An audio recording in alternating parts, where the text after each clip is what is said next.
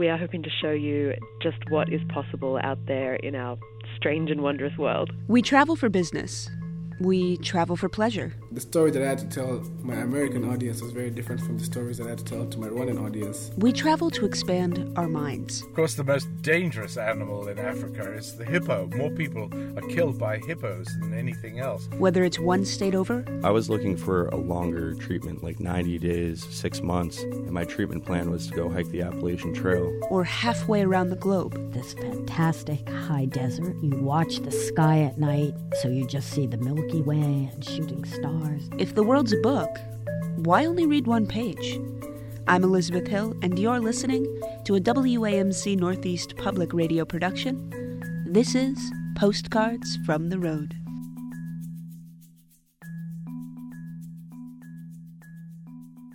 Support for Postcards from the Road comes from SEFCU, serving banking, insurance, and investment needs with more than 30 branches across the greater capital region.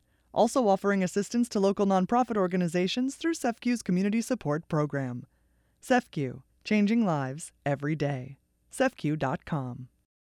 Kristen Amico was working in the public relations field in Boston, Massachusetts, when she decided it was time to do something extraordinary.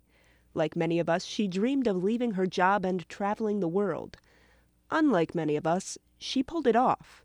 Planning and organizing her finances and researching destinations, she created an itinerary, and in July 2017, Amico took off for Prague. I had been thinking about it for a few years. I knew I wanted to write more. I knew I wanted to do less marketing, but I knew I needed a plan. So about 3 years ago, I put together a really big spreadsheet of living costs. I made some really big adjustments in the way I lived and the way I spent money. And now 3 years later, I'm in a place where I had enough savings that I knew I could travel 6 months to a year. In August of 2017, while reading Amico's blog about her visit to Chernobyl nuclear plant, I became fascinated with her travels, and I suddenly wanted to learn more about what it was like inside the former Soviet city. After a few emails back and forth, we realized our paths would eventually cross in Budapest, Hungary. Following my 11-hour flight through Munich, Germany, I found myself on a park bench on the Buda side of the Danube River, talking about life, travel, and the ruins of Chernobyl. The disaster began during a systems test on April 26, 1986, at Reactor 4 of the Chernobyl plant near Pripyat, Ukraine, roughly 9 miles from the Belarus border. There was an unexpected power surge, and as operators attempted an emergency shutdown, there was a much larger spike in power. This second spike caused a reactor vessel to rupture, and a subsequent series of explosions followed. Over the following weeks, clouds of highly radioactive fallout launched into the atmosphere, spreading over an extensive area, including parts of Europe and the former Soviet Union. According to the International Atomic Energy Agency, which was founded in 1957 in response to deep fears about the growing use of nuclear technology, about 60% of the fallout landed in Belarus. Around 30 people died in the first few days after the explosion.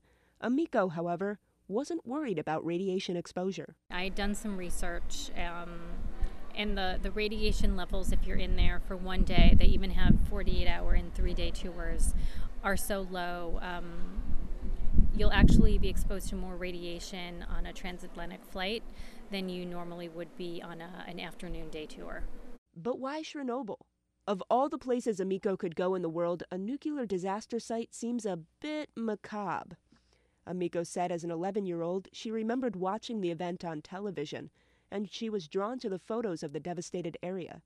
She said it was not the devastation that attracted her, but the beauty in places that she believes people have forgotten. Amico was excited to see Chernobyl, while it still had some semblance of what it looked like in 1986. I've seen pictures, on Instagram. There are definitely pictures. There are a few tour groups that lead daily tours now. In fact, you have to use an authorized tour. You can't go by yourself. There are security checkpoints and police. I think I was expecting it to be a little more deserted, but in fact, there are more people than you realize. There are several thousand workers who just finished the new sarcophagus that they put on top of the old reactor. And there are tour groups in every day during the summer. So you definitely see workers, you see security people, and in some of the old buildings, you might see one other group of maybe 5 or 6 tourists. Overall, When you go into these buildings, they're in pretty bad shape these days. They've been exposed to the weather and the elements for 31 years now. Some of the rooms that didn't have windows are in better condition than the exterior-facing rooms. But even in kind of the ruined conditions, you can still see a snapshot of what life was like under Soviet rule. Soviet authorities began to evacuate the approximately 30,000 residents of Pripyat on April 27th, and it wasn't until April 28th that the news broke of the explosions. There was an ongoing concern that there would be a second explosion because the meltdown was so intense. So over the first 3 days, they were working pretty rigorously to get it under control, but they hadn't told anybody what was going on outside of, a small group of Soviet officials. As I understand it, it was the Swedes that publicly announced there was a problem because they were monitoring weather and other conditions, and they saw the nuclear cloud coming over Europe. And only then was Russia basically forced to publicly admit what happened. So it's just really heart-wrenching to know that the people in Ukraine and in Belarus and all those surrounding towns, they weren't taken care of. They weren't given proper precautions. The people in Pripyat were taken out, but under false pretenses that there was a minor problem. They'd come back in a day or two. And basically, entire villages were ruined. Families were broken up. People were basically nuclear refugees. And again, this wasn't anything I'd really ever thought about in life. Swedish officials at Forsmark Nuclear Power Plant, approximately 900 miles from Chernobyl, near Stockholm, detected radioactive particles in the air and worried that some sort of nuclear event had taken place. I asked her if anything stood out during her tour. There were two buildings, actually, that were fascinating but traumatizing, I want to say. We went through the school. It was an elementary school, again, in pretty bad disrepair. But when you got to the canteen, the cafeteria, the floor is littered with, it's just a sea of gas masks for children. So seeing that visual is pretty tough to look at. And then our guide let us know that most likely none of those gas masks were ever used because they didn't want to incite any kind of riots or violence. So the Soviet officials didn't tell everybody exactly what was happening, and they didn't put any of the gas masks on the kids because they didn't want anybody to be too afraid. So that first day, nobody in Chernobyl knew what was happening, and from what I understand, nobody took any precautions. Hundreds of residents and workers involved with the cleanup were affected by acute radiation syndrome. More workers subsequently died between 1987 and 2004, but their deaths have not been attributed to radiation exposure. However, for Amico, the gains far outweighed the risks.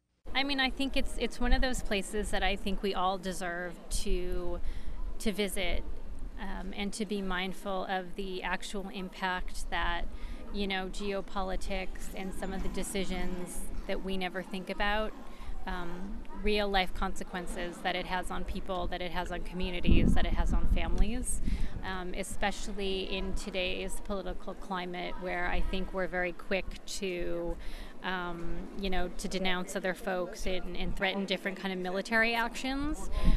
I think if we all went to places like Chernobyl and other places like this in the world, it might give us pause and make us think a lot harder about how we want our world to actually be. After our interview and a few more days in Budapest, Amico moved south to Serbia and Croatia, then met a friend in the Naples region of Italy.